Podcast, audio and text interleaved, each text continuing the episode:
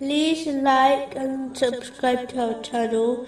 Leave your questions and feedback in the comments section. Enjoy the video. Moving on to chapter 19, verse 60. Except those who repent, believe, and do righteousness, for those will enter paradise and will not be wronged at all.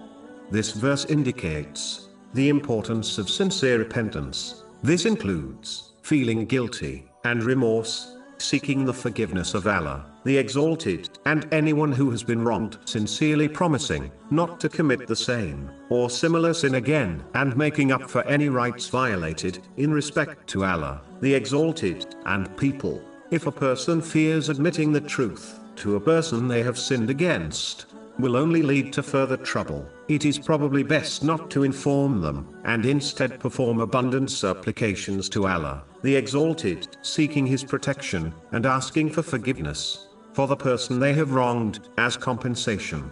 One's religion refers to their way of life, meaning, it encompasses both inward belief and outward actions. This makes it clear that a Muslim must combine both in order to truly be a follower of Islam.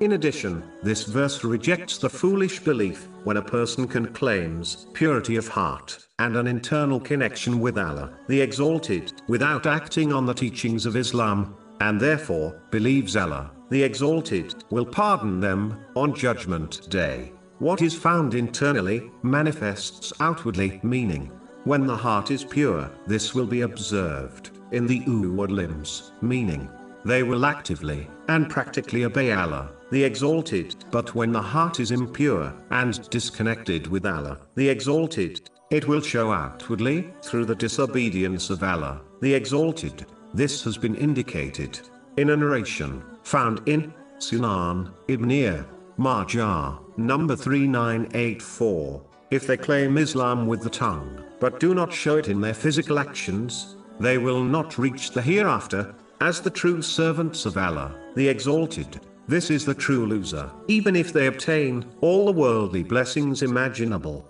during their lives on earth,